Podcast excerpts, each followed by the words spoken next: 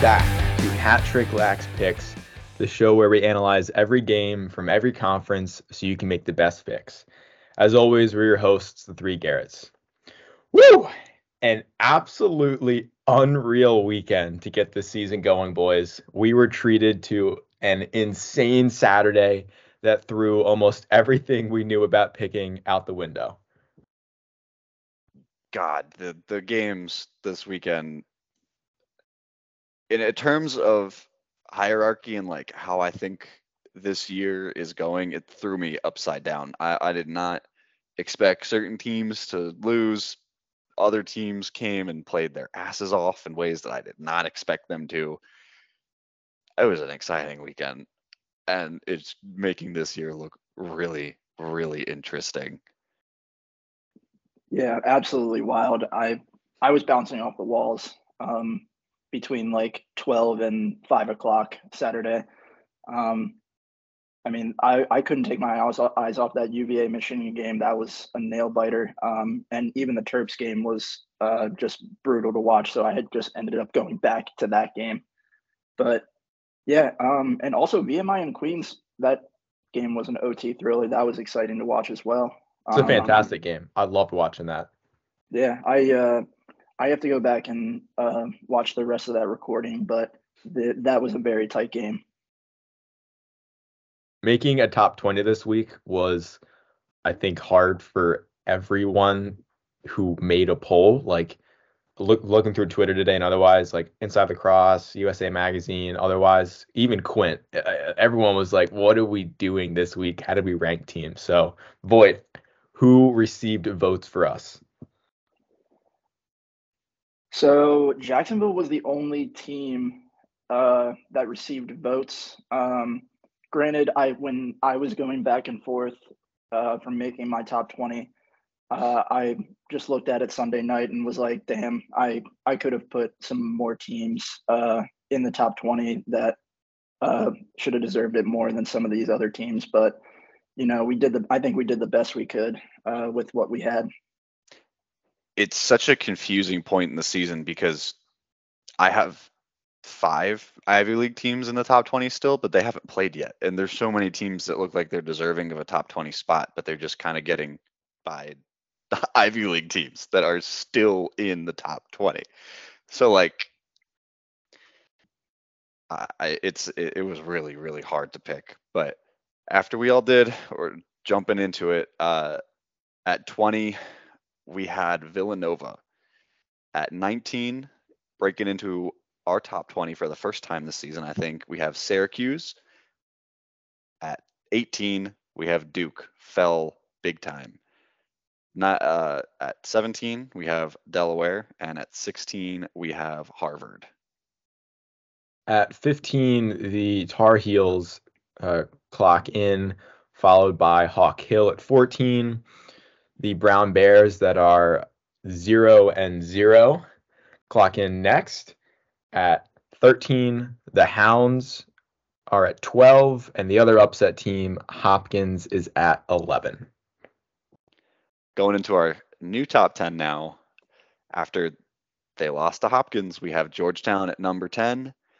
Same thing with Maryland. Maryland is at number nine for us and then sliding up because of that. Ohio State is now at number eight, Yale is at seven, and Rutgers is at six. And finally, rounding up that top five, we have Penn at five, Princeton at four, Notre Dame moves up to three, Cornell takes the two spot, and to no surprise, Virginia is at the number one spot. Uh, just yeah, again another wild weekend. Uh, the, this top 20 still doesn't feel right. But again, like I said earlier, I think we did the best that we could with what we had uh, as far as the results go. Uh, moving on to DAWG of the week. A lot of guys were deserving of this honor. Um, I mean, you had guy, a couple of guys on Air Force, the goalie Jason Rose, 17 saves, 10 goals against uh, against Denver. Um, the Air Force attackman Josh Yago, um, just an incredible juice guy, juice player. Uh, I really enjoyed watching his game. He only had like one goal, two assists, two GBs, and a caused turnover. but he brought the energy, and it felt like the rest of the team was lifted up when he was part of a play. Um, and he was usually the guy, the first guy to the pile or to celebrate or picking up his teammates after a frustrating play. Um, Evan James was another guy I really liked watching this weekend in the Maryland game. Uh, Ohio boy. Um, he played out of his mind and was an incredible juice guy as well. Um, but I ultimately went with the Loyola goalie, Luke Stout, 19 saves, seven goals against, 73 save percentage, 10 saves between uh, 10 saves in the second half, um, seven of which came in the fourth quarter. Uh, he stepped up big time against the uh, former national champs, made some spectacular saves, and just fed energy to the rest of the team. Uh, a lot of instances where he made saves that led to goals on the next possession. Him and the defense were a big reason why the Hounds took down the Terps. He deserves credit for his play, and the saves he made in the second half of that game were incredible. Uh, you can't ask much more from a guy like that. Incredible day by 21. Yeah, he had a hell of a game, and he was the biggest, probably the biggest reason why they were able to make that upset, and especially why that upset was so lopsided too. Mm-hmm. Yeah, they just the Terps couldn't couldn't get it past the net uh, in the second half. He he was standing on his head, and the defense uh, the defense backed him up there and didn't make it easy for the Terp Terp offense. All right, continuing our evaluation of this past weekend. Just going to jump right into how we all did. Uh, 32 games this past weekend, and proud to say it, I tied with Voigt with the best record of 23 and 9 and Glazer was a little behind us with a record of 21 and 11 on the weekend. Boo. So ah, humbug. Boo. In total now, Glazer is trailing with an overall record of 34 and 13. Voigt is coming in second with a total record of 35 and 12, and I am leading the pack with a record of 37 and 10. Yeah, yeah, yeah, yeah. Let's get to the games. Hold on. I'm trying to pull up the what's which game are we doing first? the game tomorrow. The only game tomorrow. Right. Hopkins UNC. Yeah. Uh, great start. Great start. Cool. All right. So yeah, this game is an incredible one too. I, I think this is going to be one of it could be the best game of the week, the game of the week already happening on Tuesday, and Hopkins coming off of that incredible upset over Georgetown this past week. I mean, like, oh god, I I, I like Hopkins a lot. I, I'm picking them in this game. They've got all the momentum, and only UNC second game, and I mean they took care of business like they should have. They thrashed those guys, but Mercer is also looking a lot weaker of a side than I think all three of us thought they were going to be this year after their first two games. So I I like Hopkins. They've got the home field advantage. I like them in this one. Not a good start for the Bears this year. Um, I, we were talking earlier, and we mentioned uh, Mercer, and I was just like, yeah, the only saving grace that they have right now is Ashton Wood. Um, rest of the offense, defense doesn't look too promising.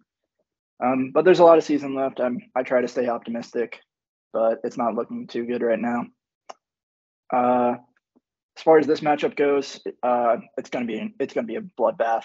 Um, like the question I have for this game really is who's gonna bend, who's gonna break at certain points of the game. Hopkins played an evenly matched game against Georgetown. I thought they cleared, cleaned up a lot of their mistakes that they had against Jacksonville. Um, I kind of walked away from that game being like, did Georgetown overestimate Hopkins? Is Hopkins really that good? Um, the Georgetown goalie had 13 saves on 22, 26 shots on goal. Um, not a great day. That's like 50%, but you know, I think Hopkins has some studs. Um, that guy Melendez went had a great day. Mm-hmm. Um, he was he was cooking uh, against those Georgetown defenders. Um, this is a big road test for UNC too. Um, but I'm going to take the heels in this one. I think the the new look heels um, are playing with a chip on their shoulder this year. Um, I think they have fresh legs. I think, uh, you know, with the battle that Hopkins went through um, with Georgetown on Saturday, I think uh, Tar Heels have the conditioning edge. Um, so I'm going to take UNC on this one, but it's going to be a pretty close game. Very interesting, Mr. Voigt. I will disagree with you up front. you can go ahead and do that. For some history here, this is obviously a rivalry that's been going on for a long time. Uh, Hopkins leads the all-time series 26 to 24, but the Jays have lost eight of the last 10. And the last two meetings were not even remotely close, and all of us took the heels on both instances. Mm-hmm. I'm going to be simple, straightforward here. I like Hopkins for three obvious reasons. One, they're at home. Two, they've played higher caliber teams than UNC. And three, because I have learned absolutely nothing from UNC. I don't really care how many goals they scored or how few they give up gave up. I think Hopkins is the more seasoned team, and I think they win. Very all fair points. Um, but yeah, no, I'm I'm mostly just taking UNC just because that that looked like a physical game against Georgetown. But yeah, man, Hopkins looks really good. Um, if you're in the Big Ten right now, you're looking at Hopkins and probably putting your tail between your legs. Yeah, for sure. Oh boy, just to touch on that, Big Ten is wide open now. I think in my mind, there are four teams that could very easily win that conference, and absolutely, it's going to be really fun to watch that conference play once it gets to it. And just to touch on it too, Logan McGovern stepped in and he took over that offense at UNC, transfer from Bryant.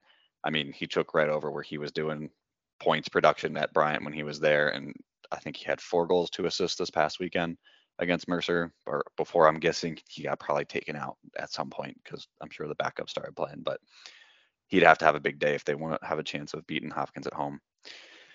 So moving on to our next game, and on Wednesday now, we have the Delaware Blue Hens traveling to the Mount St. Mary's. Um, not going to have too much to say on this. Mount got destroyed by Towson, and I did not expect that coming. And Delaware destroyed Lafayette this past weekend, so I'm I'm picking the Blue Hens in this game.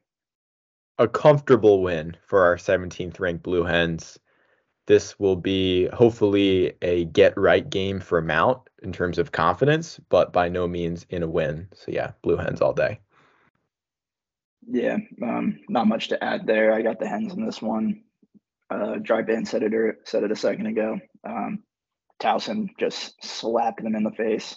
They uh, they really need to improve on a lot of things in this one, but I think Delaware uh, walks away from the Mount with a win in our next Wednesday matchup, our number three team, the Notre Dame Fighting Irish, opened their season with a home stint against Marquette, coming off a loss to Utah. Uh, look, I don't care if Marquette was 2 0 and had slaughtered both teams. I'd be taking the Irish here. I think mm-hmm. this is a pretty nice test for Notre Dame to start the year, but I think it's still a relatively easy win, maybe by six to eight goals.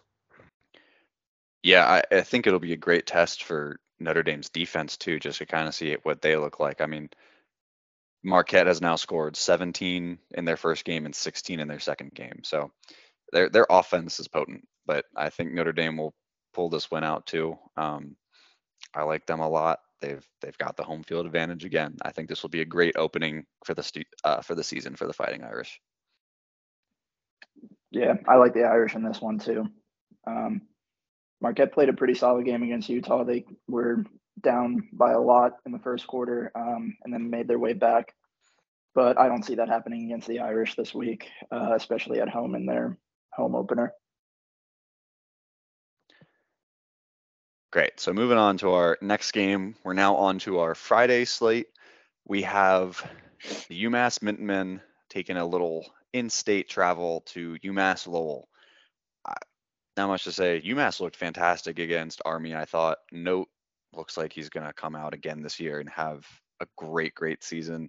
He had 19 saves for 70% per sa- uh, save percentage. I'm I'm taking UMass.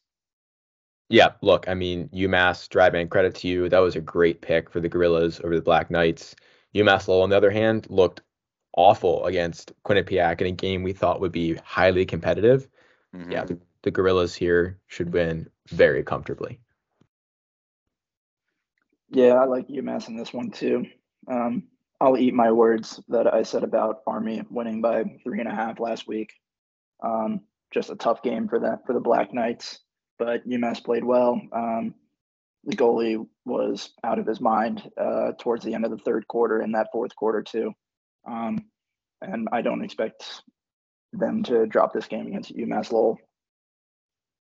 Next up, we have what's become a relative annual tradition with now unranked Denver making that cross country flight to 18th ranked Duke.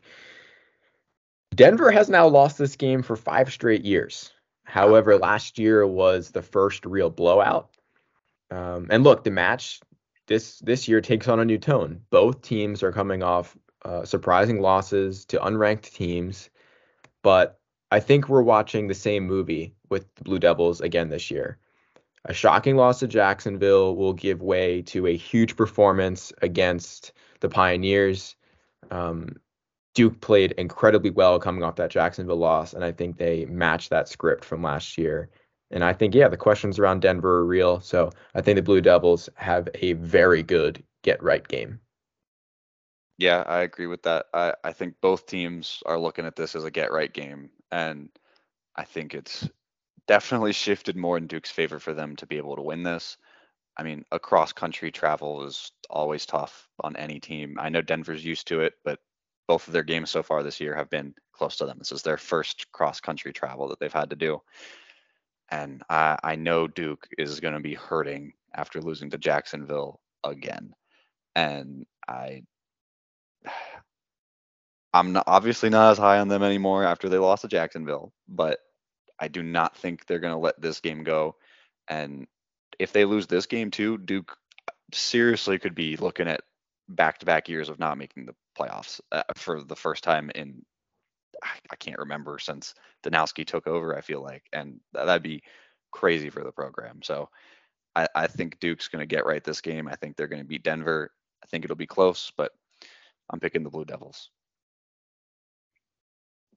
Yeah, I think you put that uh, beautifully. Uh, really, I just I think this game is just uh, you know whoever sniffs blood in the water first is going to take advantage of this one. Um, big time uh, automatic qualifier um, potential here. Uh, Denver's D, I think they left a lot of goals on the field against Air Force. I I think the Williams O'Neill combo uh, could make them pay, um, especially since Denver. I thought Denver's D, you know, left a lot of holes open in the middle.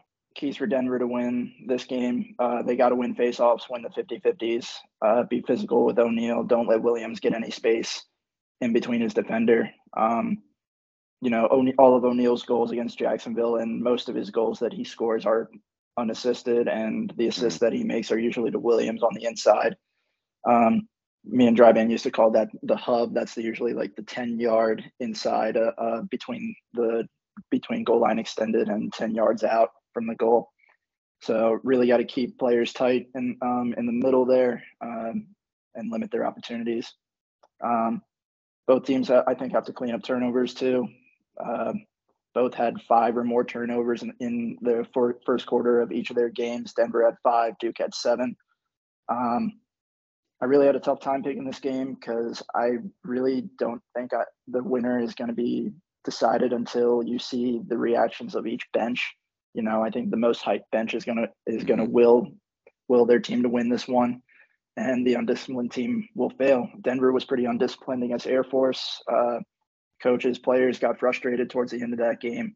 So just got to really keep your composure in this one, and uh, you know, you got to figure some things out going into this one too. Um, but I'm going to take Duke at home. I think O'Neill and Williams uh, take advantage of that Denver defense. Um, but I, I expect this to be a bloodbath. Moving on to our final Friday game, we have uh, High Point visiting the VMI Keydets. VMI is off to a 2 0 start this year for the first time in maybe ever. Ever. Yeah. I, I it's great for them. I mean, they're coming off a great overtime win. I am prefacing that with the fact that I am taking a high point in this game. They absolutely destroyed Detroit Mercy this past weekend, uh, bounced back after their loss against Duke. I don't think they're going to lose to VMI in this game. They, yeah, I think they're trying to make sure that they prove that they're still a team to be contended with after that season loss to begin everything for them. Yeah, I think uh, all things considered, VMI is a pretty solid team. Um, but you know that they they took Queens to the wire on Friday night. Um, you know, was that a one overtime or two, or double overtime game? I think double, it was double overtime. Yeah, double OT. That's that's insane. But yeah, um, I think this is where their undefeated streak ends. I like High Point in this one. They rebounded well against Detroit Mercy, as Dryban said. But I, if I'm High Point, I wouldn't walk into this game expecting to win. You know, this is a this could be a possible trap game if VMI decides, you know, to take it to these guys early and often. So, but I'm gonna go with the Panthers here. Scout Ripley. I've been so impressed with him. He's a VMI attackman. Really is their entire offense. I think he will have another great game against the Panthers, but I think VMI is still a little too overmatched here. So yeah, I'm gonna go with High Point. Good stuff. Alrighty. Next up, we have the 0 and 1 Richmond Spiders taking on the, the 500 Bucknell Bison. Um, Richmond took a brutal loss to the Terps a few weeks ago, but I think they've had a lot of prep time for this one going in uh, going against the Bison. I I never want to count out the Spiders, and I won't do it now. So I I'm going to take Richmond in this one. I thought Bucknell's loss to Bobby Mo was tough one for them to take at home. Um, I don't think this road trip is going to go any different. Yeah, I mean Richmond is two and zero oh all time against the Bison with two pretty close wins in 2018 and 19. So it's been a few years since they've played. Look, yeah, I mean Voigt said it clearly. The Spiders will need some sort of redemption performance and need to score well more than four goals. But Bucknell is also going to be looking for redemption. That was a very close mm-hmm. game, a very winnable game against Bobby Mo. And for both these teams, this this win could be big for them in terms of instilling confidence going into the rest of out of conference and then conference play. So, like Voigt, I'm going to go with Richmond. I think they benefit from that extra week of prep, having not played a game this weekend. And really, it feels honestly more like a must win for the Spiders, even though it's so early, right? If they want to have a non uh, automatic qualifier chance, they need to get this one. Yeah, I don't have too much to say to add on to what you both have touched on. I'm also picking Richmond. Um, I'll give my weekly home team stats update since I'm doing that. Uh, home teams last week of the 32 games that were played, they won 27 of 32, 83% win percentage. So that trend, home teams have a big advantage right now. And like we said, still very early in the season. I, I think Richmond's going to bounce back after that Maryland game. I think they're going to figure out a lot of stuff and get their offense clicking. I, I like them in this game. Well, I I hate to contradict your your little stats, but I don't think the home team is going to be winning this next one. we have the number six Rutgers and Scarlet Knights taking on Army Black Knights. You know, Battle of the Knights. So, uh, you know, we all know Army took that tough loss to UMass. Uh, Rutgers looks better than ever, um, especially with the the guys that they lost to graduation or transfer portal, um, such and such. Uh, but they look good, and we said earlier the Big Ten, you know, is very up in the air. It seems like it's a uh, four to five horse race. Uh, Penn State looks like they're going to be hanging around too. They had a tough game against Villanova this past weekend. Um, but yeah, I'm I'm going to go with the Rut- Rutgers Scarlet Knights here. I think they uh, continue this run that they're going on. Yeah, I, I'm agreeing with you, Voigt. I, I like Rutgers in this game. I, I just said home teams, but Army losing to UMass to start the season, and Rutgers played a really good game against Stony Brook too. That Stony Brook team is no pushover, and they were able to handle, take care of their business in a week where a lot of teams that were supposed to be at the same level of Rutgers did not. So I, I think Rutgers is going to continue this momentum. I think this is their year, if any, the best chance they've had in a while to take that Big Ten conference and just say, hey, this is our year. We own this conference.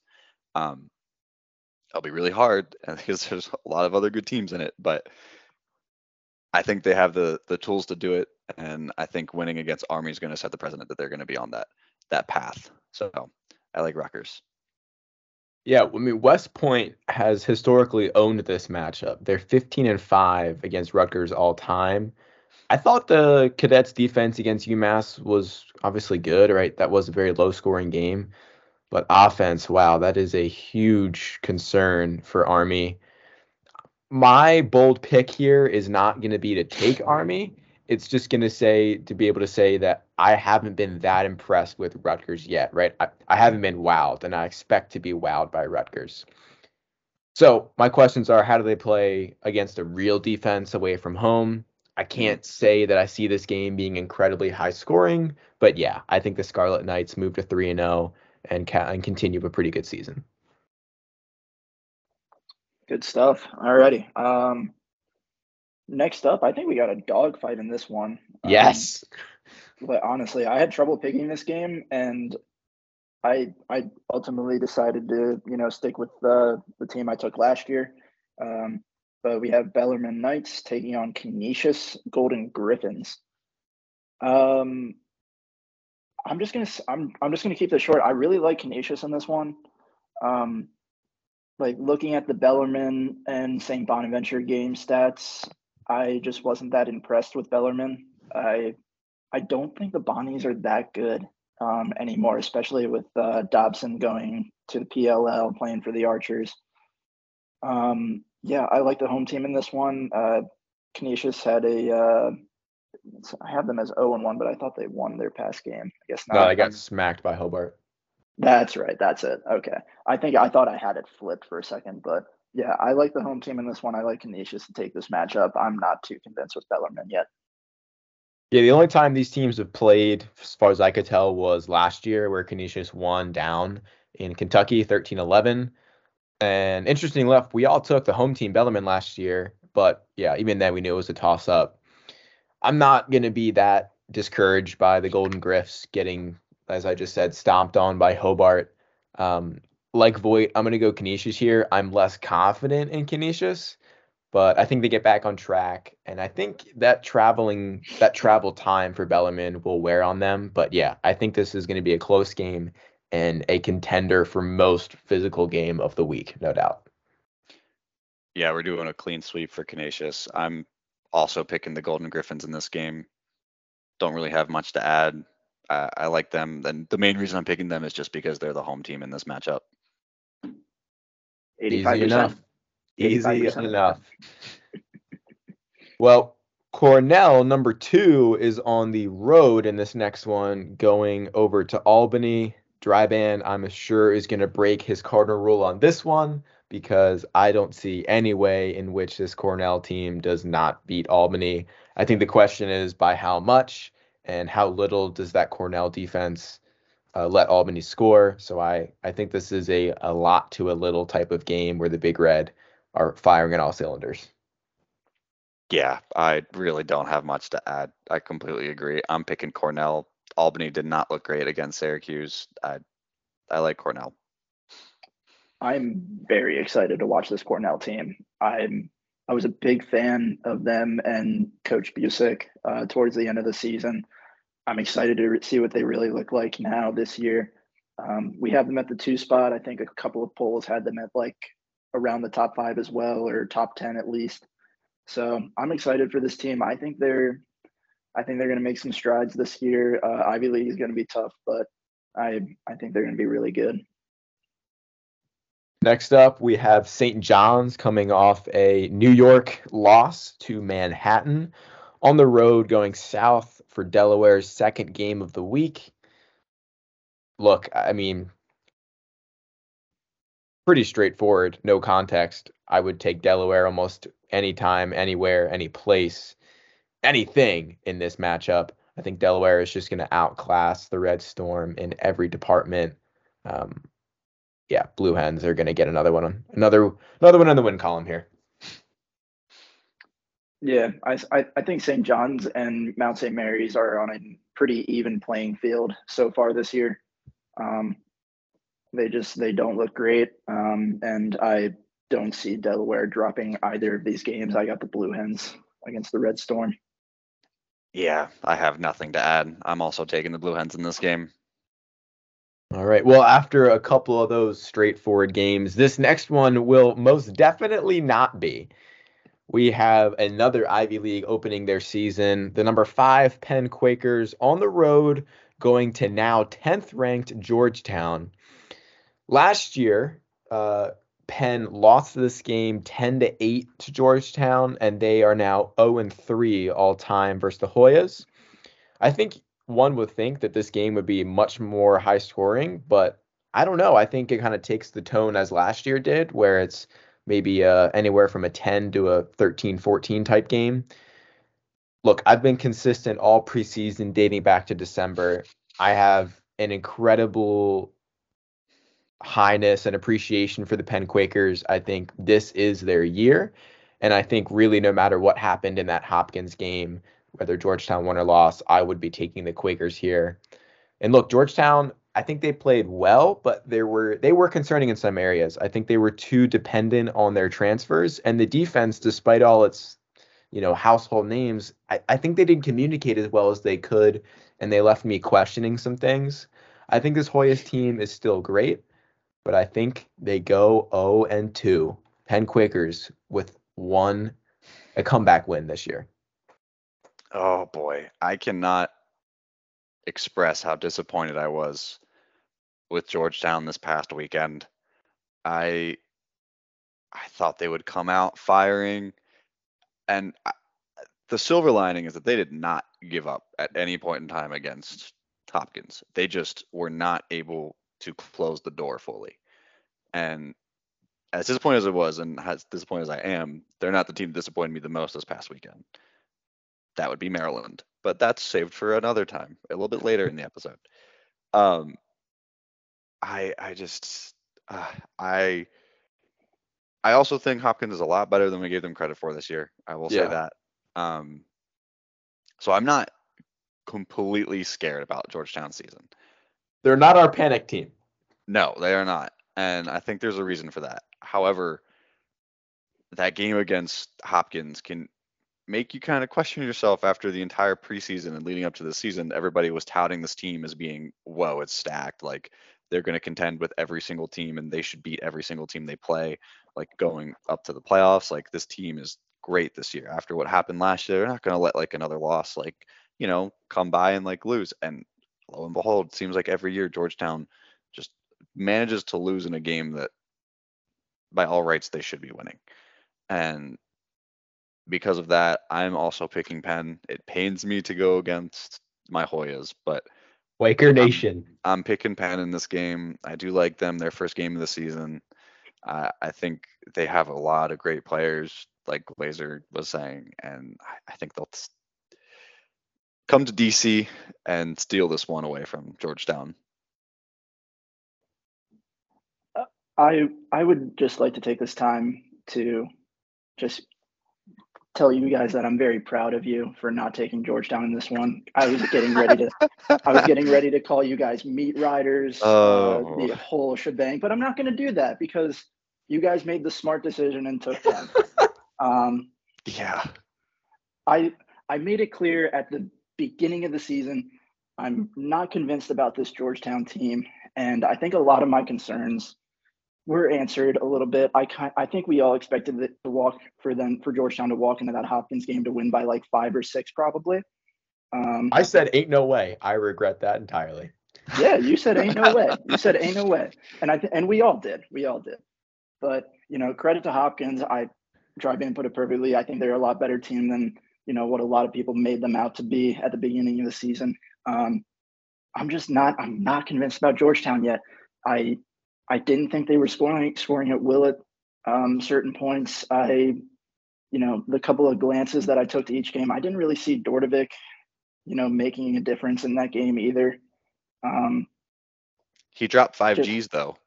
Oh, he did. Okay, I Did. didn't look at the, Well, I I mean, he, I didn't look at the he stats, dropped five so- Gs, but the offense it, it needs more time to coalesce. It does. Yeah.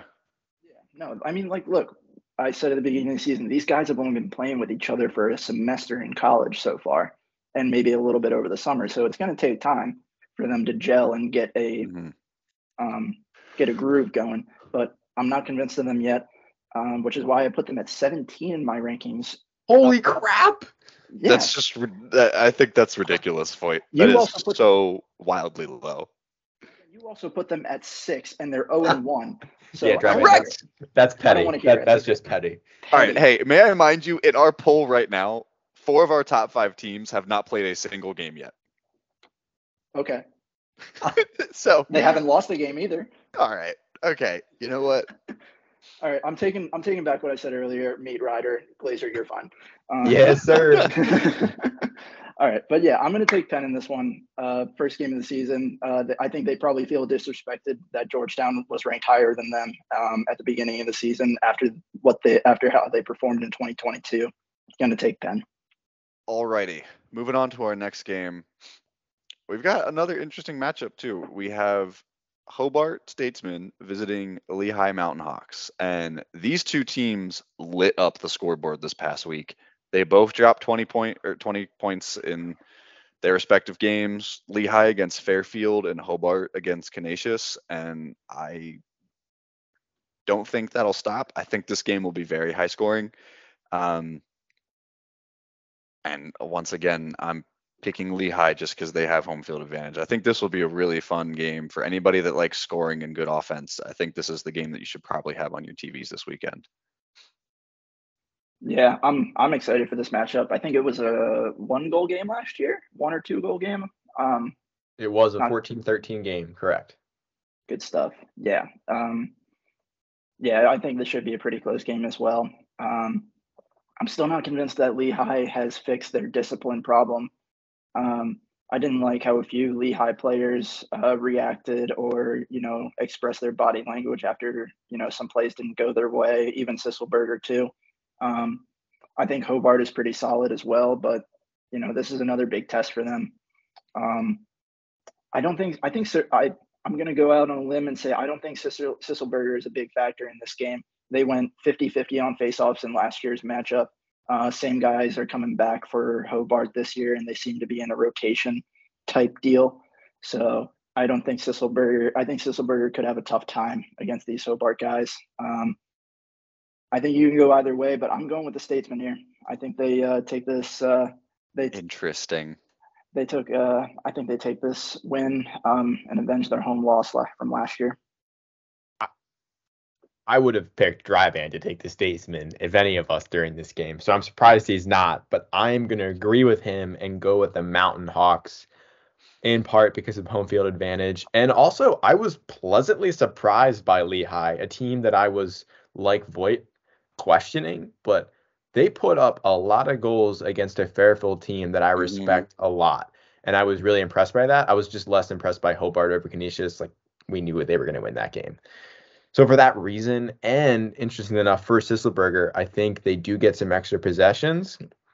So I'm tentative on Lehigh because I think Hobart is dangerous, but I'm going to go with the home team here and the Mountain Hawks. All right. Going to our next matchup, we have Hofstra visiting Michigan. I don't have too much on this one. Michigan looked like they were up to the challenge against UVA. They stuck around that entire game, and they honestly made it a much better game than I thought it was going to be. And Hofstra has not impressed me, period, this year. They are 0 and 2, 0 and 3. I don't know if they've played two or three games. I can't remember. Oh, two. 0 and 2. I just I, I can't pick them, especially when it's at Michigan too. I like I like the Wolverines in this game. Yeah, I mean, look, Michigan has a very real case to make to themselves that they could have won that game. They could have beaten Virginia. Uh, that game scoreline got away from them at the end, but I think that's a game they that's a huge game for them confidence wise for the season. Mhm. So as a result, this game against Hofstra, I think, is a cakewalk. Um, look, Hofstra has staged two consecutive late comeback efforts, but both of them have been in vain. I don't think it happens this time. Go blue. I think Michigan got screwed out of that game. Um, part of it was like that be I thought that illegal hit like towards I think it was towards the end of the third quarter or like at the start of the fourth quarter, like the cleanest hit that like I've ever seen on a lacrosse field, and they just call it for an illegal hit. Um, but also Michigan didn't capitalize on the EMO chances. They had like two or three in the fourth quarter, but they looked really freaking good. I was convinced like by halftime Michigan was going to win this game um, if they keep playing the way they keep they played in the first half. But yeah, not not convinced by Hofstra. They I'm not convinced by Hofstra the same way I'm con- not convinced about Navy yet. So I'm going to go with the Wolverines here. Next up, we have Marist coming off that shocking loss to Binghamton, going down south to where it's nice, warm, and sunny on the now spicy hot Jacksonville Dolphins. And for that reason, I'm going to go Dolphins quite handedly. I was very discouraged by Marist, a team that I had kind of pumped up as a team to be on the lookout for this year. And conversely, I think Jacksonville is on the get right train, and I do not think they let a team slide by them like they let Hopkins did. I think they learned from that, and I think they take care of Marist. Yeah, that Binghamton game, that was that was like a carbon copy of a lot of games that we had that involved Binghamton last year that we picked. Like we thought, oh, they're this like strong team. They look like they're gonna take down Binghamton, and then Binghamton wins 18 to 11. Um, mm-hmm. and that that just stunk of like the same vibes uh, from last year. Um, Jacksonville cleaned up a lot of their mistakes. Um, that they had in the Hopkins game. They're riding high after that Duke game. I think they take down Marist as well and keep improving. Um, I really like how Galloway and the coaching staff um, walked away from that Duke game, you know, being like, you know, we played great, but it's on to the next one. So I like I like the Dolphins here, and uh, I'm I'm really a fan of how determined they are to go the extra mile to get better. Yeah, I, I have nothing to add. I'm also picking Jacksonville in this game. Good stuff. All righty. I think this is the game of Saturday. Um, we have our surprise team, Loyola Greyhounds, uh, at number who we have at number 12, taking on the Hopkins Blue Jays at Ridley Athletic Complex, who we have at number 11. Um, uh, both are riding high. I'm a big fan of both of these defenses in this matchup. Uh, should be a very tight game like last year. Um, Hap- Hopkins has some off guys uh, guys on offense uh, like Melendez, um, but I think that Loyola has a lot of workhorses at the midfield, um, especially, and I think that's where Hopkins, you know, kind of falls off. But they're still they're still very evenly matched. I really like Loyola at home, and I think Hopkins takes two L's this week. Yeah, this game is going to be really, really good. Uh, Loyola was our surprise team for this week, and of course, it's for their win against Maryland. I don't know how we would have been able to pick another team. It would have been Hopkins uh, if Loyola hadn't done this, but I mean, but that was a less surprising win, I think. Oh, I completely agree, and I, I think Loyola just came out of nowhere, and I they impressed the hell out of me. I mean, it made me think about all the questions I had going into the season about Maryland's offense and how they held them to seven goals. I mean, it, their defense was lights out, like Floyd highlighted in his DAWG of the week earlier. Like they've been, they were fantastic in that game, and I think Ridley's going to be packed and bouncing for this game on Saturday. I think Greyhound Nation is going to show out in full force. I think it's going to be a great game. I'm picking Loyola. I think they have so much momentum. Hopkins has got some momentum too, but ah, Loyola is a juice team and they're always a juice team. And Toomey has them on the juice right now. I mean, and even his post game interview against Maryland, you could just see how much it meant to Toomey for them to win too. Um, how important that game is to them just as a team and a program. And I really think is going to capitalize and keep it going and get this win over Hopkins. Well, well, well. The Baltimore teams have come to play in 2023. All of a sudden, this game has gigantic value and importance and could have rippling RPI impacts a couple of months from now. Like Dryban said, if you thought Ridley was bumping against Maryland, just you wait. I mean, this might be a very, very hard ticket to come by in our greater Baltimore area. Hounds have won this game seven of the last 10 times. However, Hopkins won last year at Homewood, and it was kind of a, it was a small mm-hmm. comeback. Um, you kind of felt like Loyola gave that game away. Uh, but look, that game was sloppy. Both teams had down years last year.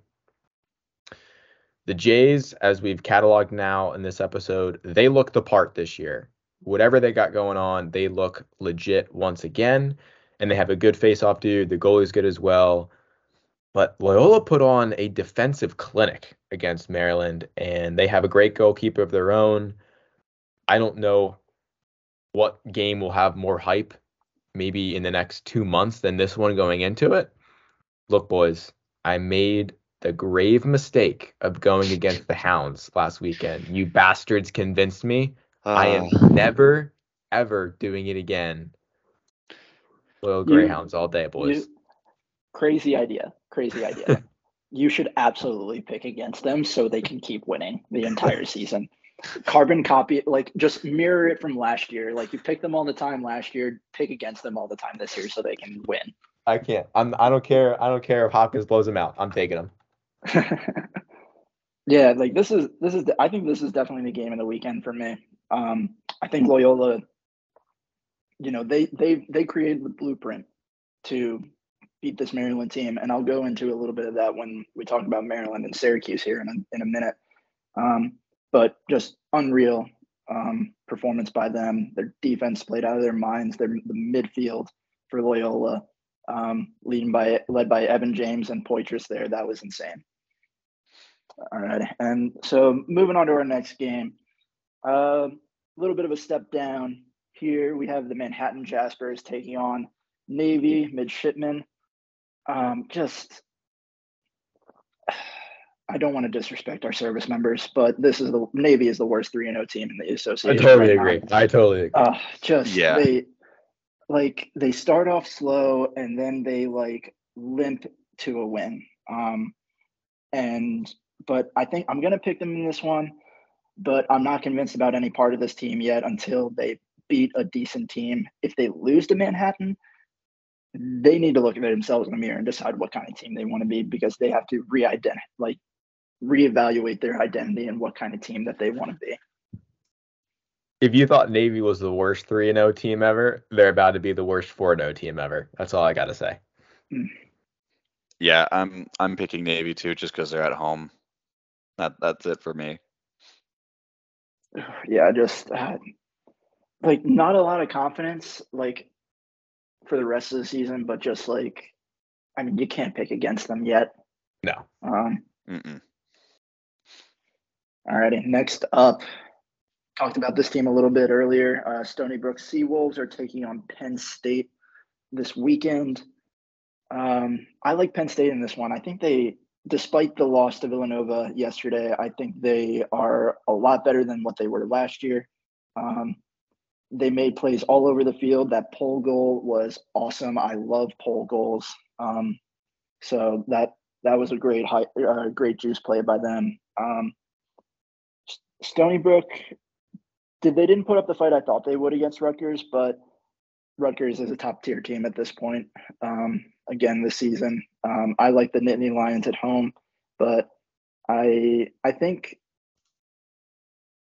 I'm going to retract what I just said about Stony Brook. I think they're a frisky team when they want to be. Like they can they can put up some goals and m- make the game interesting.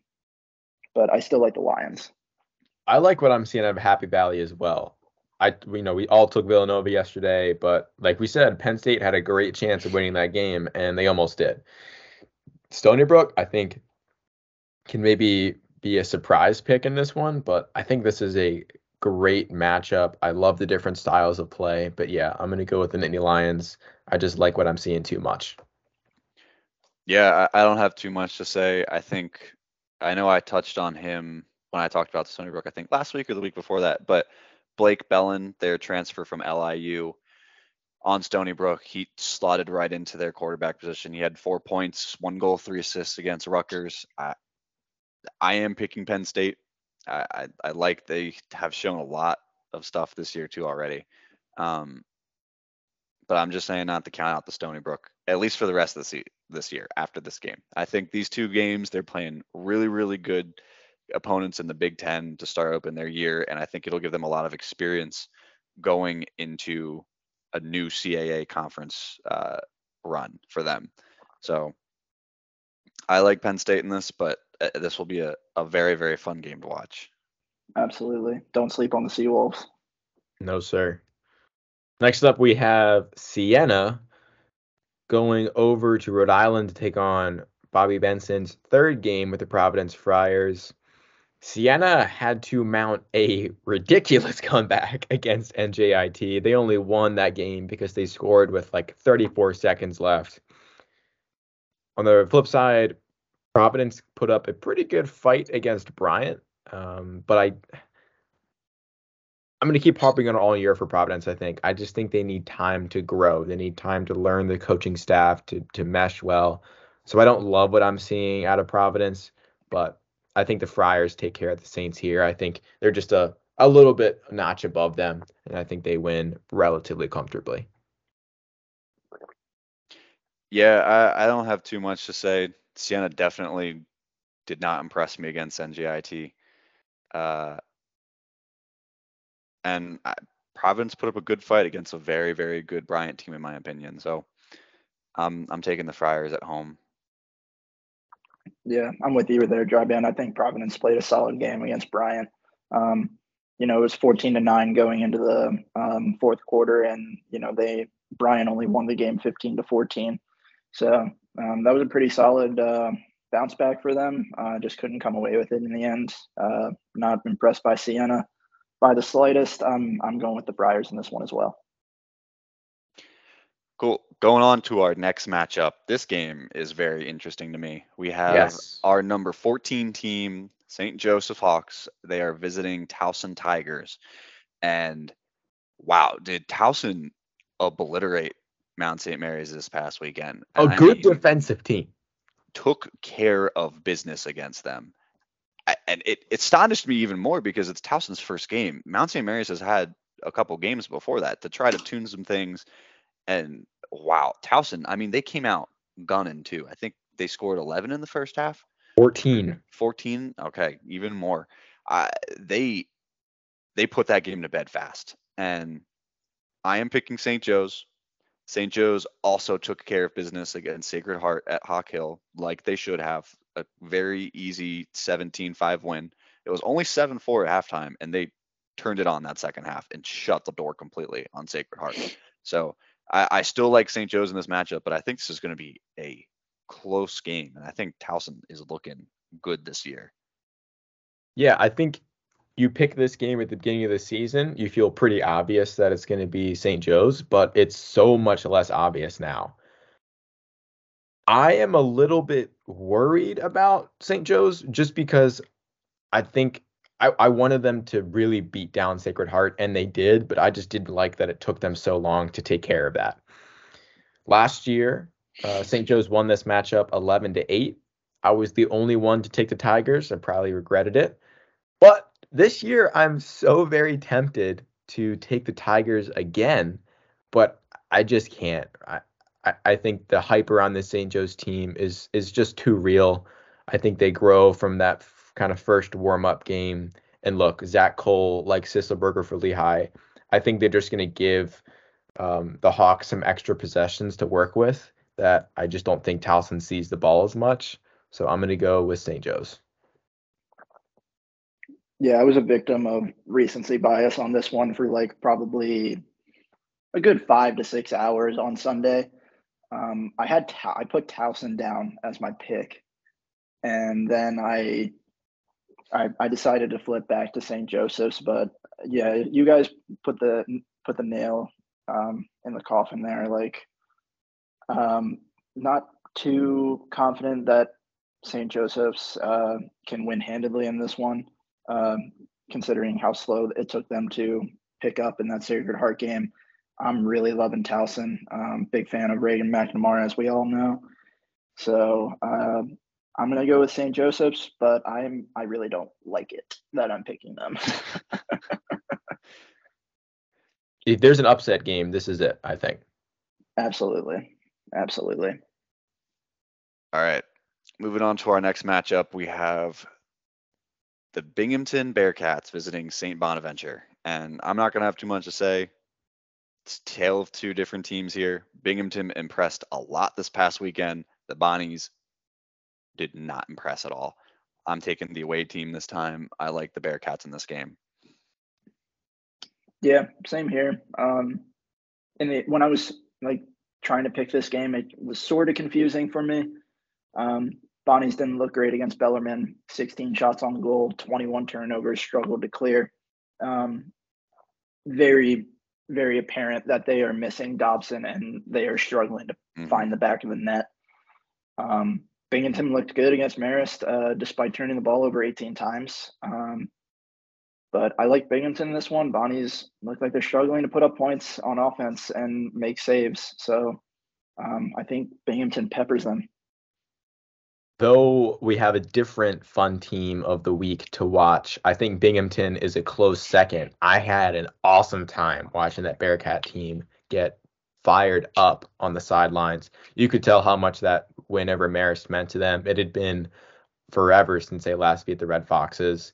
And for that reason, I'm going with momentum here. I think Binghamton might be a team to look out for in their conference this year, to be honest with you. And I think they're putting they're putting their rest of their schedule on notice. So I'm going I'm going with those gangly dark green Bearcats.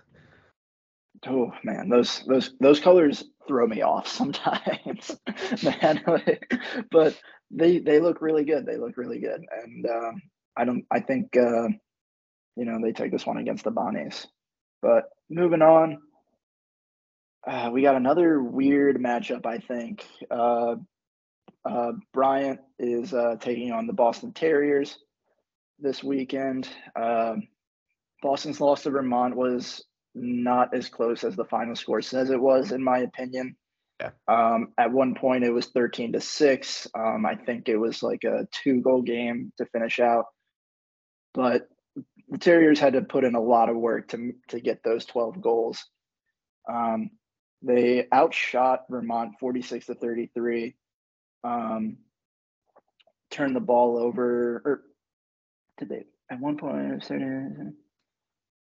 turnover battle was 21 to 16 i think in favor of vermont only turning the ball over 16 times uh, boston 21 times boston struggled to capitalize on quality chances opposed to vermont who i think made the most of each possession um, bryant went strike for strike against providence uh, towards the end of that game uh, both teams are looking like dark horses this season. They won the GB battle 40 to 19, which is insane. Actually, now that I'm looking at it again, oh Holy oh my crap. god! Yeah, double yeah, them up. Yeah, uh, won the faceoffs 23 to 33. Cleared the ball near perfectly. Only failed on one, which I think was in like the first half, but I could be wrong. Um, I really like Bryant. I do. Um, however, I think Vermont's defense is very, very good and gave them a lot of chances in that Boston game. Based on their performances against uh, uh, BU and Cuse, uh, as far as Vermont goes, um, I'm going to take Boston in this one. But if they don't make most of their chances on offense, Bryant could sneak up on them. Yeah, I mean, last year BU beat Bryant by five. It was 13 to 8. And look, I totally forgot, but at the time of this game last year, Bryant was the ranked team. Bryant was 19 and BU was unranked. And this is where the Terriers started to cook last year. And kind of like Duke following their same script, I think the Terriers are doing the same thing. I think this is where BU starts to cook again.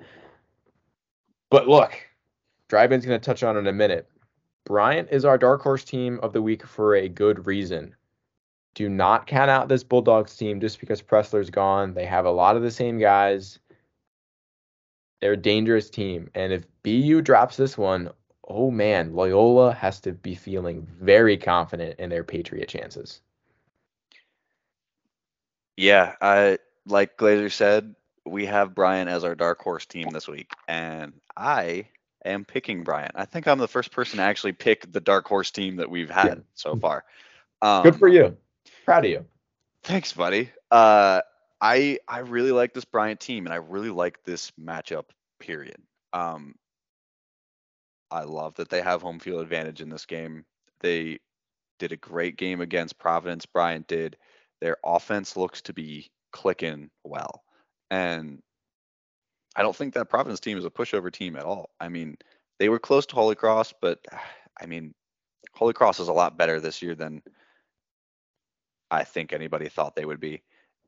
And they put up a very good fight against Providence. And Bryant was able to contend with Providence. They took the punches Providence were, were giving them. And I, I think I- just I just I, I like Bryant a lot in this game. And I know uh, everything Voigt touched on with Boston and Glazer as well.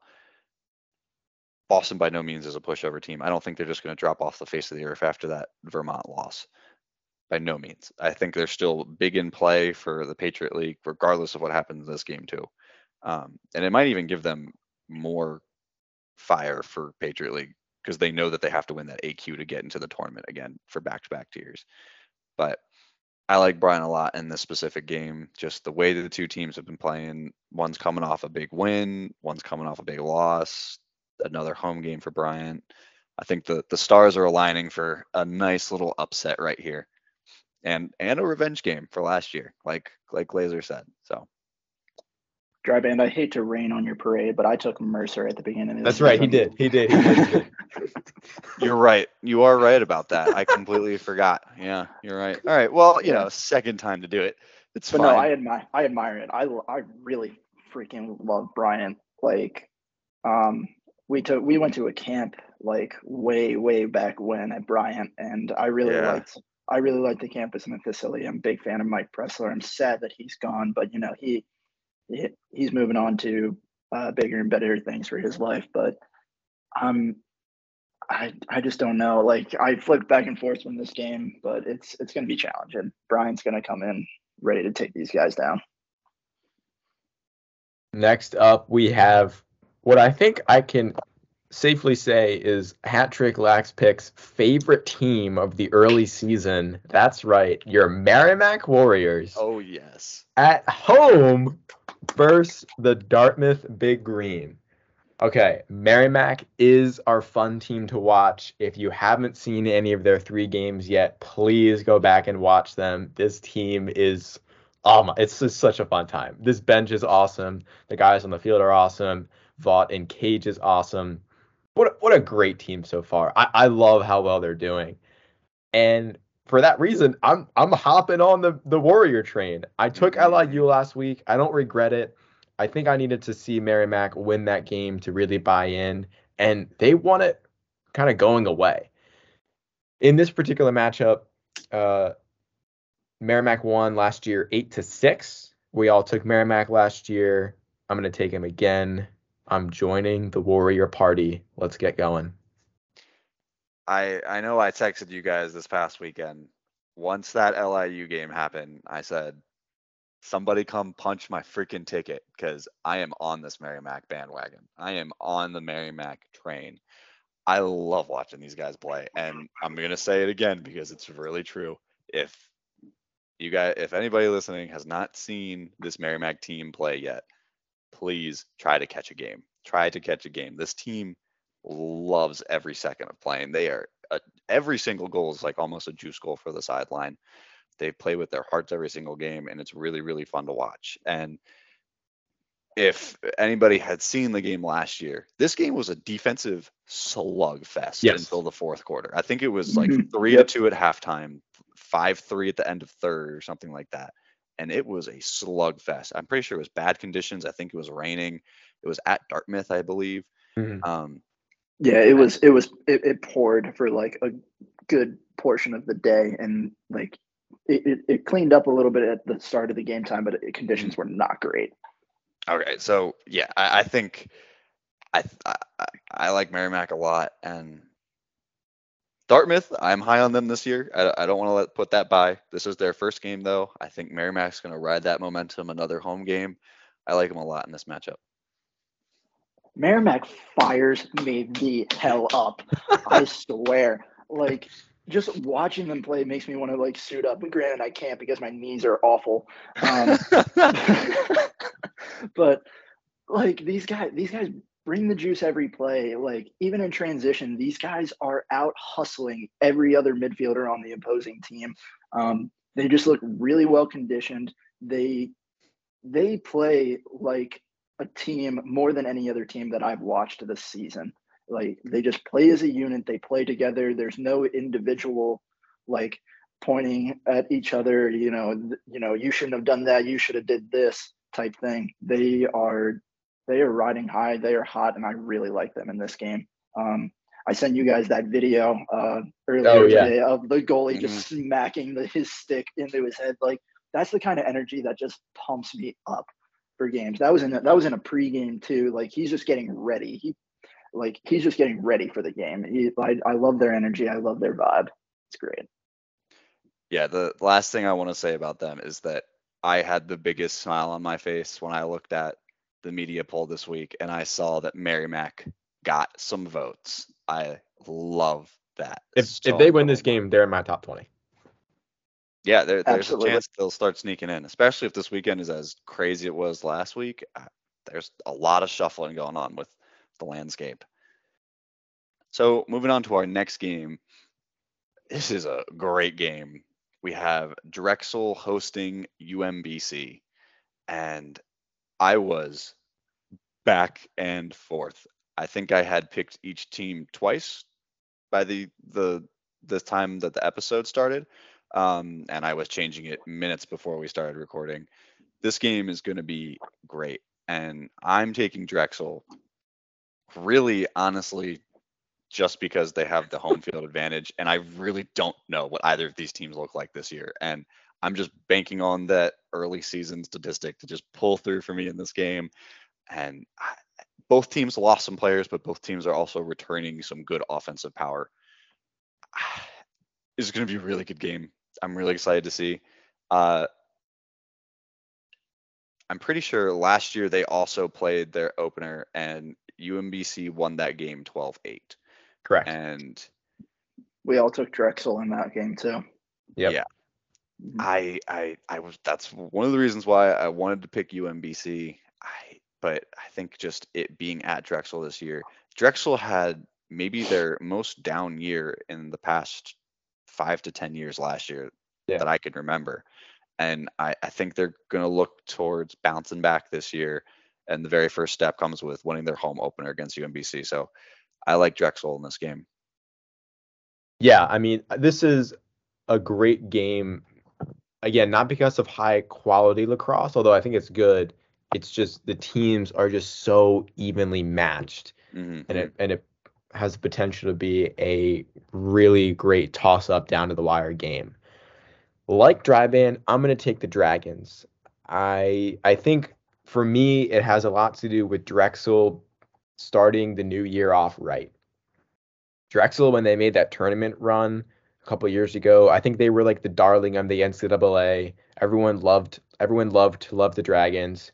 And look, I think UMBC is highly competitive in the America East. They always somehow, some way threaten Albany. They threaten Vermont for that America East crown. So they're just a gritty team. However, I, I like the Dragons at home. I think the Dragon breathes fire once again and I think Drexel gets this win. But very, very close. I think it's also low scoring. I don't know if either team gets over Mhm. 10.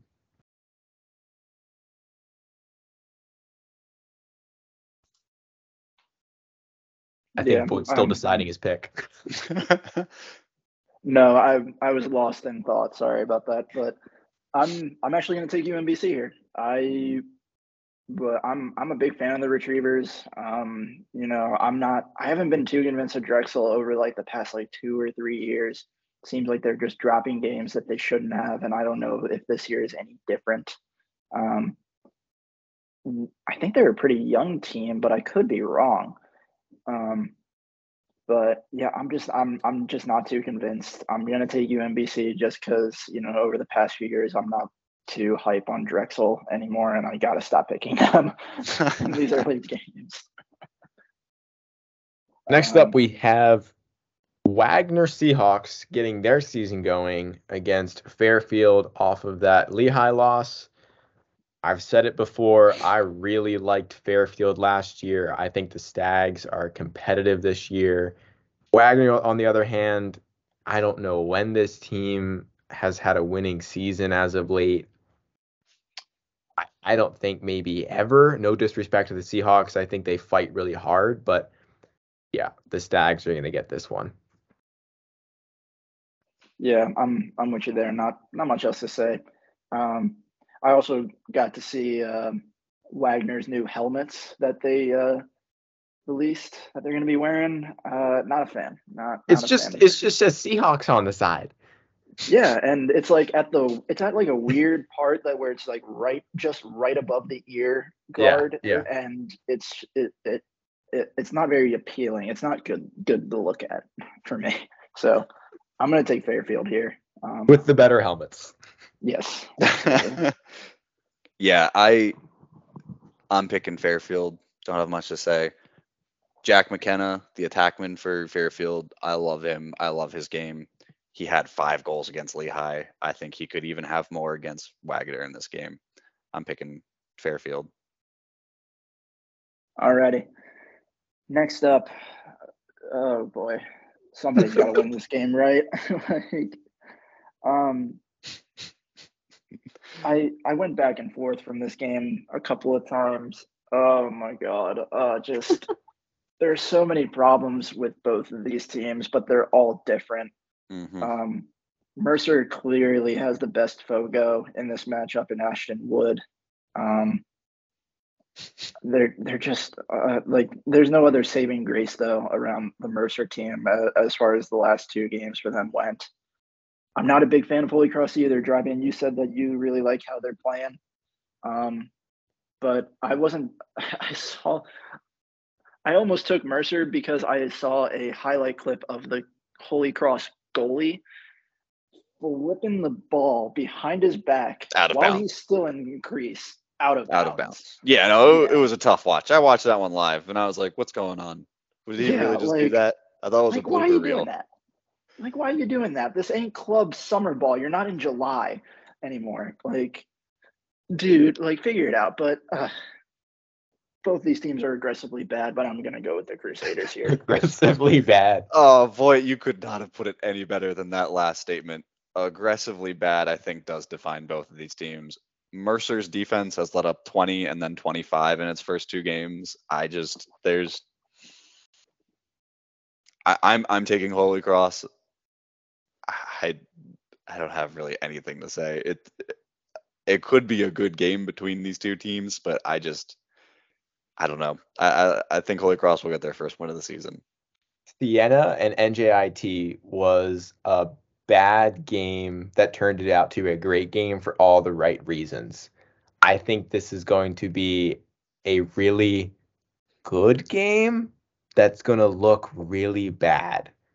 Uh, I'm not excited to watch this one, even though I think it's going to be competitive.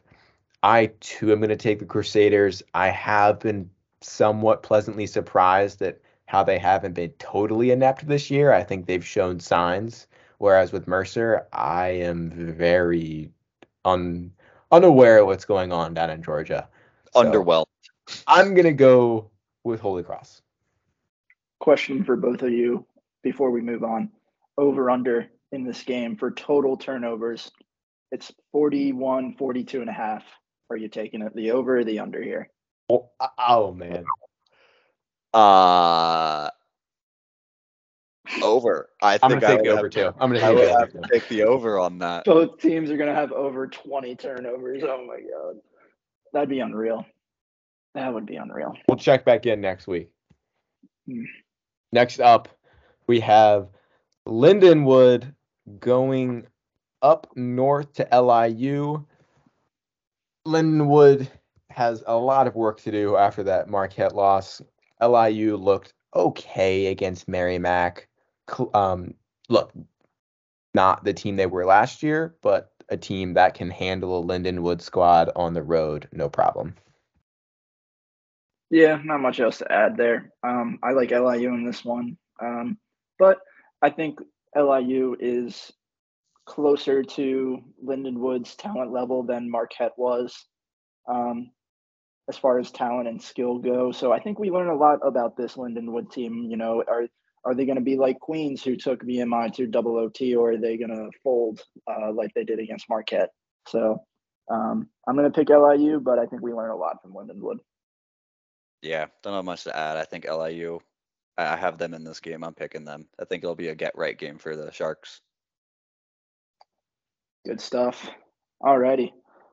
Next up, oh boy, we have number nine Maryland taking on number 19 Syracuse, who is riding a 3 and 0 start to the season.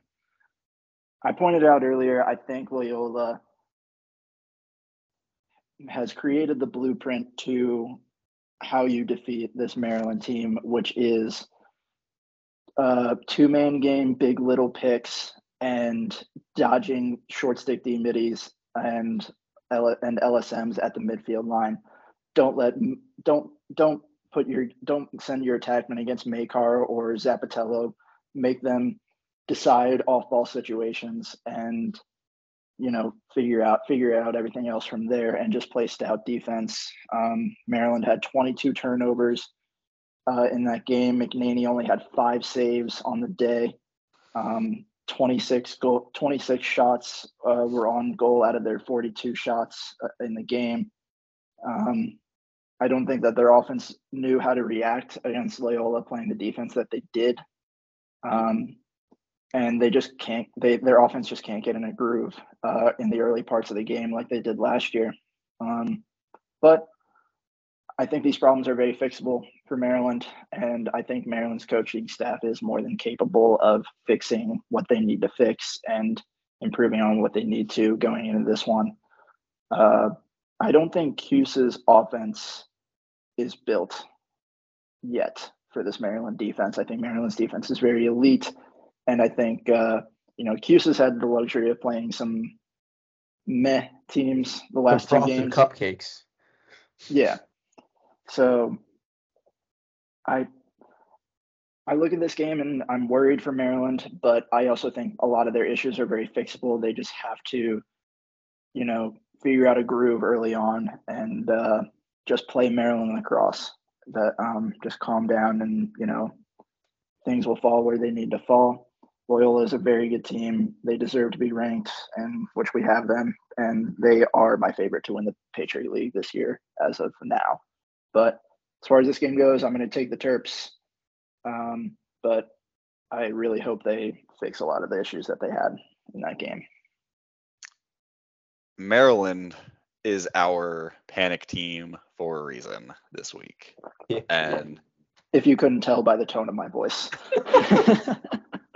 and this squad, that Loyola game, I think just highlighted and exposed everything that I thought was their biggest weakness was their offensive production and the fact that I mean seven goals in a game is crazy to me that Maryland For- for a Maryland team. put in there. Yeah, for a Maryland team in recent years, it's it's wild that they only were able to score seven against a Loyola team that nobody knew anything. And I, I, so, like Voigt said, I'll harp on it again. His DAWG of the week, Loyola's goalie, had a phenomenal game, and I, for that reason, am picking the Syracuse Orange this week to shock Maryland and make Maryland even go deeper into just fully panic mm. mode because Wow.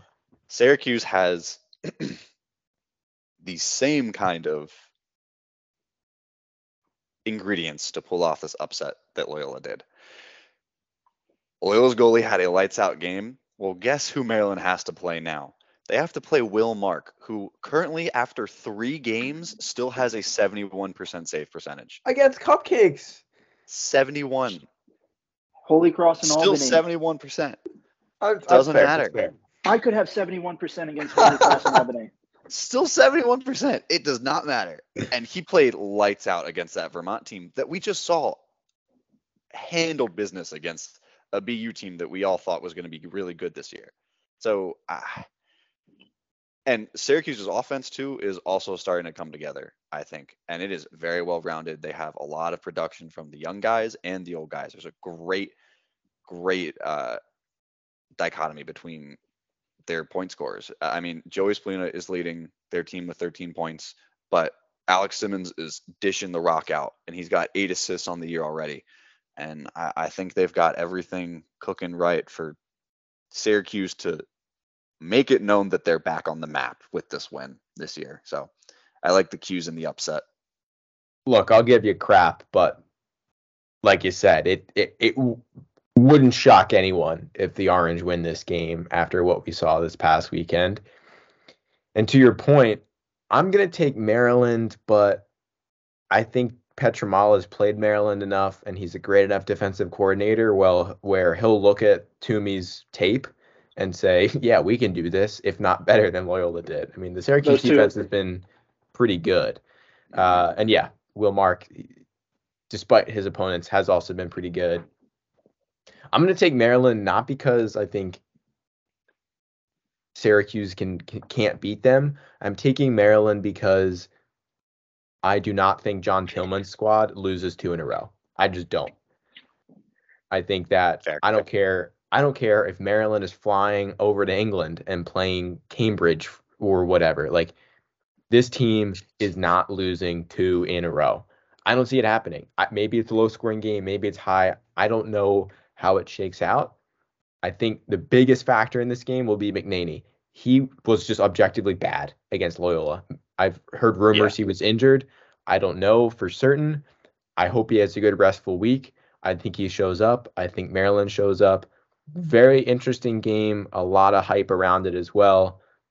But I got to go with the Terps. Just to add one more thing too, it's also tough for McNaney and the defense to perform at a high level when their offense is turning the ball 22 times True. per game. Mm-hmm. Um, granted, you know Maryland doesn't turn the ball 22 times in a game, really ever. Um, but they like I said, they got a lot of issues, but I think they're all very fixable. Uh, Dryban made some great points. I, I do think this is going to be a pretty close game if Maryland does not start off fast. Um, if they don't start off fast, they got problems, and you know that that was kind of shown in the game. I don't know if you guys noticed it, but I I saw it at the start of the second half. Maryland had to take a timeout before they even took the face off because they were slow getting in, uh, getting out of the locker room. So, you know, I think the coaches and players look at themselves and say, "We're not doing this. Like this, this isn't who we are. We're going to clean this up and get ready for the orange." All right. Well, after that big matchup, we have a relatively, I think, easy one. Quinnipiac, even though they lit up UMass Lowell, uh, scoring 21 they have to go play a real lacrosse team in the Brown Bears, and Brown is gonna scoff at the Bobcats, and I think have no problem. I'm just so pumped up to see Thoreau back in the cage and see what that big man can do. Yeah, no, um, I was very convinced about Quinnipiac, but I really like Brown in this one. Uh, big fan of McLean and the rest of that offense. They got they are studs, and it's like watching an arcade game. So I don't think this game is any different. Yeah, I have nothing to add. Browns all day. Good stuff. Brown Bears, baby. All righty. Boy, I know you love this matchup. He I loves do. it. I gave I it to him. Love it because I got family in the game, and I'm excited to see Rory play um, after his uh, injury last year with his foot. Um, uh, ready to watch you play, bud. Air Force, they're playing some great lacrosse as of late. Beat Denver, obviously, this weekend and kept that OSU game interesting. I'm a big fan of the Falcons uh, this year, just how they started off the season. Um, but they did go to battle against Denver. That was a very physical game. Like bodies were flying all over the field. Like I said, there were a couple illegal hits this week, quote unquote um, that were very clean and to the shoulder. Um, and Denver was on the bad end of that this week, you know, hitting uh, hitting some Air Force players. Uh, and the Air Force goalie went down too um, for a good two, three minutes because you know, some Denver player decides he's going to dive in the goal, goal mouth and fall at his legs. So, um, but no penalty. I don't know where that comes from, but I, I can't fight the refs. But um, I, I'm going to take Colgate in this one because they have fresh legs, and I think their offense is a lot better than most think. I think they're looking to start this season fast and with a great note, uh, on a great note against the Air Force Falcons. I like Colgate. I'm I'm going against you, Voigt. I'm taking Air Force in this game. Colgate's going to have to make that cross country trip, uh, and Air Force just played with a lot of juice against Denver in that game. It looks like uh, they completely just turned it around after their loss to Ohio State um, in their first uh, game of the season, and I think having that home field advantage, being at home, I think they're going to use that the entire way. And just to like kind of say what you said or what you touched on too, Jason Rose, Air Force's goalie, had a 63% save percentage against Denver, and he was standing on his head that game. So I like the Falcons in this game a lot. This was a great game last year. Colgate beat the Academy 11 to 8 at home. mm Voigt and I both took the Raiders. He convinced me to join him. Uh, this year, however, I am straying from the pack. I'm going to join Dryban with the Falcons here. I think this is going to be another really great game, but I think Air Force played with some grit, uh, a grit like only an academy can play with. And I think that they can take care of Colgate, who, yeah, I mean, they got to go a ways for their first game of the season. And that's just always a lot of unknowns. So I'm going to go with what the knowns are. And the knowns are this Air Force team just beat a top 20 team. Mm-hmm. All right. Let's have a day. Let's have a day, Rory. Another hat trick game. Let's go, buddy. Your little family bias coming through with that pick, Voigt. Oh, absolutely. And I'm not going to hide it. All right. Moving on to our next game. We have NJIT hosting St. Mary's for their home opener this year. And after what I think is going to be an 0 3 start to the season for the Mount, I think them having to en- visit NJIT after a midweek game I, I think NJIT is going to shock some people in their home opener this year, and I'm I'm picking NJIT, and I think the first time ever, the first yeah, I don't think literally any of us have ever picked NJIT. I don't know if they've ever been favored in any of our eyes ever in any game, and I honestly think this is the first time they played phenomenally against. They played well. Siena. In terms of NJIT, let me phrase it that way they played light and day better than I thought they would. They showed up. I'm taking them, and I think they're going to shock, and I think they're going to surprise some people this weekend. Yeah, um, just uh, uh, just another matchup where I have trouble because I don't think any of these either of these teams are very good. Um, you know, NJIT they had that they came out came out a hot start against uh, Siena, yeah, Siena, and uh, Mount St. Mary's got blown out of the freaking water by Towson. Um, but I'm gonna go. I'm gonna stick with Mount, but I don't like it. I don't like it. My thing with this game is a recommendation to everyone listening to us: go back and watch the NJIT Siena game. I think it might have been the game of the week last week, even though there were all those great upsets. This was just a phenomenal hard fought game down to the end. The Highlanders, to Dryban's point, they're going to fight and claw and scrap in this game. But the Mount, I don't think that they can lose to NJIT after getting embarrassed by Towson. If you lose to NJIT, you're on a downward trend that I don't want to know what black hole abyss that looks like. So I'm going to go with the Mountaineers. Good stuff. Alrighty, another exciting game, I think, this weekend. We got the Vermont Catamounts going over to Utah to visit the Utes. Um, Utah took this game last year 11 to 10. I, I think this is going to be another tough matchup. Vermont's defense looks really good, and their offense is clicking on all cylinders. Um, I, I don't know if Utah is as good as they were last year which is odd because they are they returned a lot of their talent from last season. They only lost like two seniors on offense. Uh, defenses like all pretty much all coming back. I think it, other than that, like they, they had to replace their goalie from last year. Um, but it's, it's just very it's very odd to me that the start the, the start of the season that they have um, and Vermont got seemingly better with uh, McCovney uh, transferring. Defense looks solid, as I said. Offense firing.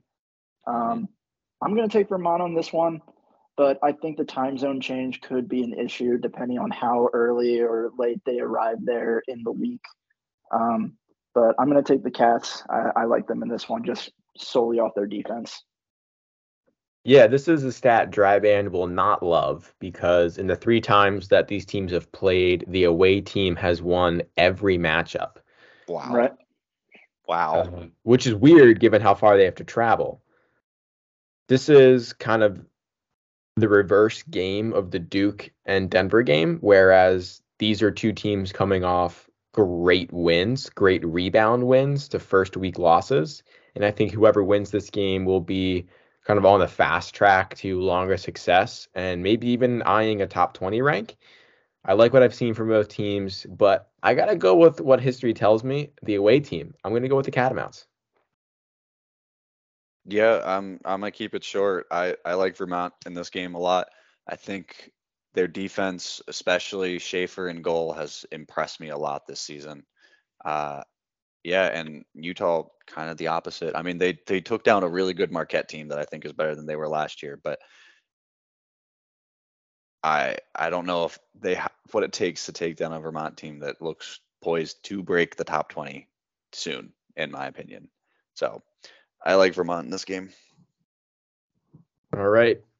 Down to our last three games for Saturday. This one should be a sweep into the dustpan, so to say. Monmouth Hawks on the road to the fourth ranked Princeton Tigers. Tiger Stripes running away with it. Yeah, I have no words to say either. Princeton all the way in this one. Home field against a Monmouth team that didn't impress last year. Yeah, I'm I'm just gonna say Tigers, um, and I'm I'm excited to see Sam English and the rest of this team perform this year. I think these guys are gonna make some noise, uh, especially in the top five. All right, moving on to our next game. This is a great matchup, I It's a spicy one. and it is the Harvard Crimson visiting UVA. I'm picking Virginia. I think they're going to keep riding high on that after beating Michigan. Um, this is a really good game, though. I I think it'll be really interesting to see how Harvard does against them. I think Harvard's going to bring everything they have and more. Uh, and the honestly, the big reason I'm sticking with Virginia and I'm confident with them is just because it's at home, it's at Klockner, and they've got the crowd on their side. But if it wasn't, I'd be a lot more inclined to think that Harvard could pull off this upset. But since it's in at UVA, I'm I'm taking the Cavaliers in this game. Yeah, I like Virginia in this one too. Um, I I just, watching that Michigan game, I wasn't too sure if it was like, is Michigan playing well? Is Virginia not playing well? What is going on? But I I think it was more to Michigan's uh, um, more to Michigan's favor in that they performed very well against a very good Virginia team. Um, I think they have some holes on defense, uh, which I think they'll address and uh, get those fixed. But I, with this Harvard Crimson team coming in, looking to make some noise in the Ivy League, where it is just it looks so stacked. Um, they they want this win really bad, and I think Virginia knows that. But I'm going to stick with the Cavaliers. If I had my own personal dark horse pick, it would be the Harvard Crimson this week. I Mhm.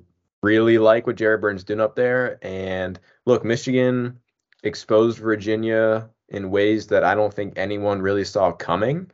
Uh, I'm going to take the Wahoos at home as well, but I kind of feel like Harvard gives Virginia the same game that Michigan did, close until the end, and then because of LaSalla and just the names that Virginia has, they pull away late. But I think Harvard makes a really nice statement in this game down at Klockner. Alrighty, next up, Sacred Heart Pioneers are taking on Lafayette in what looks like to let to be the last game of our Saturday slave. Is the nightcap? Is the night game? I don't know if it's at night. It might be like a three or something. Gotcha.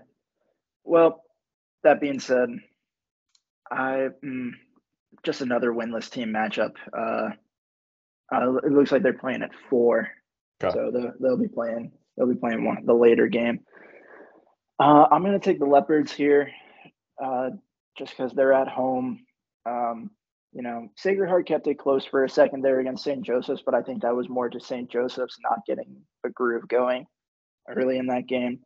Um, I like the Leopards here. Same here. I think uh, Lafayette has yet to really show their potential this year, and I think this is the game where they can kind of show the the rest of the lacrosse world that we're not a pushover this year in the Patriot. We have something to say, and I think they uh, they take care of the Pioneers. Yeah, I fully agree. Not much else to say. I like Lafayette in this game. All right, moving on to our first Sunday game. We have Notre Dame taking on the visiting Cleveland State Vikings. This is a lot easier of a game for the Fighting Irish than their home opener or their uh, season opener, I think, against Marquette earlier in the week. Um, and they have everything on their side. I'm I'm taking Notre Dame in this game. Yeah, not much to add. Um, I I'm getting the vibe that this game has like ultimate fever dream games if Cleveland State somehow pulls this one out, which I don't think they will. But if they do, that's just going to be like I'm going to have to like hit myself in to wake up a little bit. Um, I, am taking the Irish in this one. Um, they got two home games this week, so it'll uh, it's a good start for them this year. Last week, I said ain't no way with respect to Georgetown's how confident I was with Georgetown beating Hopkins. I'm going to say ain't no way the Vikings beat Notre Dame, and I do not think I will come to rue it this time. Go Irish. There's, there's some reluctancy in in that one. Uh, no, There's no, none. Alrighty, next up, another game of the weekend. I love this matchup. Number 15, UNC Tar Heels taking on the number eight Ohio State Buckeyes. Um, that new stadium at Ohio State is absolutely beautiful. I love, I, I just like looking at pictures of that whenever I can, man. Like, it's a nice field, nice facility. Um,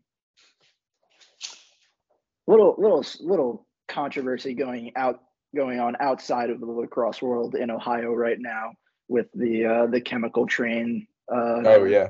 Issue. Um, so I'm interested to see what what happens with this game later in the week with like the news and everything like that, and like how this situation progresses.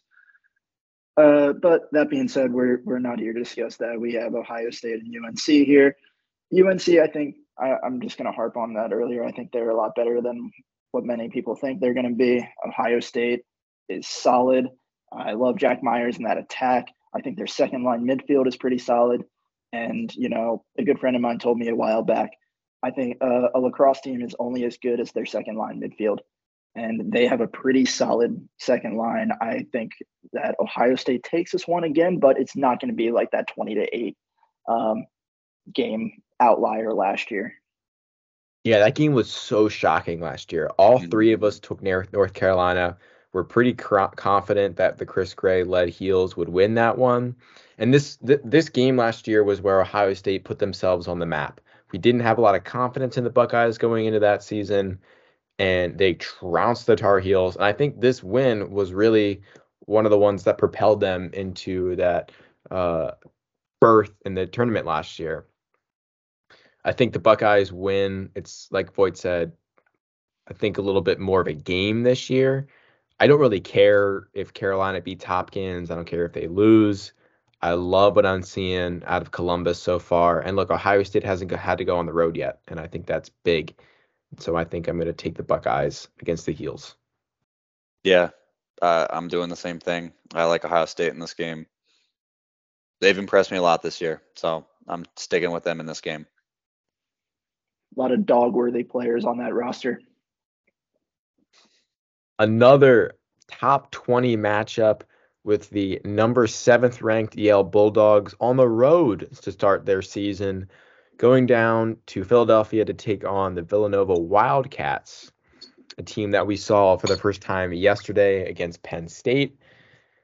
Look, boys, after that game yesterday, I am so, so very tempted to go with Villanova in this game. I think they beat a very impressive Nittany Lions team in a really gritty um, way. Matt Campbell has shown himself to be the All American that he is. Last year, this was a three goal game in the Bulldogs' favor up in New Haven. I really like Villanova being at home, and I really want to take them because for the amount of upsets upsets we saw this past weekend, I feel like we're bound to see more next weekend. But I, I just can't bring myself to go against our boy Matt Brandau. I think this Yale team is probably being a little underrated for their potential this year. And I think that despite how good Villanova is, I think Yale once again wins this opening matchup. Yeah, I I'm picking Yale in this game. Villanova has not beaten Yale since 2019. Um, I Villanova did really impress me in that Penn State win. I think Yale has plenty of time to get ready for this game. I think they know what's coming. I I think that team is just. I don't think they're going to lose this game. Let me put it that way. I think these Ivy League teams just saw everybody get upset this past week, and I think they're not going to let this any of their season openers get past them. So I, I like Yale. Yeah, I'm not going to say too much. I like Yale in this one. Brandau is a man on a mission this year, especially with uh, all the talent in the uh, Tewaaraton uh, race this year. So let's go Bulldogs. Take down the Cats. All right. And to wrap up our week long slate, we have Hampton Pirates hosting Queens. Don't have a lot. Hampton just got their first win of the season against D3 side Guilford. Guilford? Guilford? Gil- Guilford, yeah, yeah. Guilford. Guilford. Earlier this past week. Uh, but I have Queens. I think Queens is going to get their first D1 win over Hampton. Hampton does not have a D1 win yet in program history. I like I like Queens as the visiting side in this game. I'm very impressed with Queens. Um, just that double overtime loss, even though they lost that game to VMI, I'm I'm still very impressed with how they performed.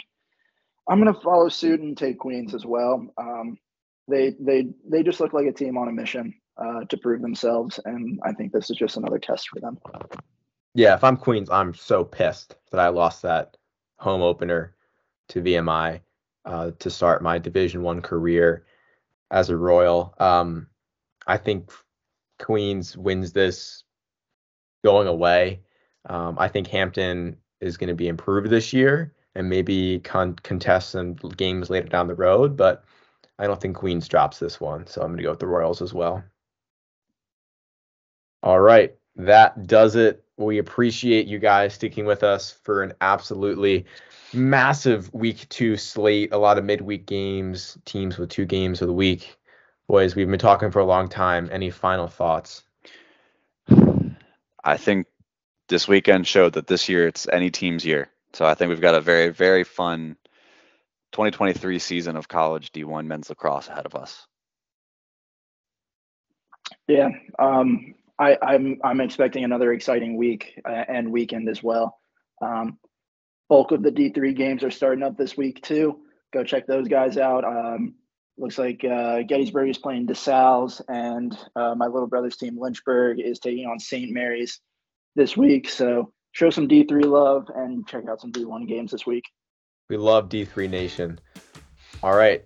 As always, thank you for tuning in. And remember, pick wisely, be well, and stay classy.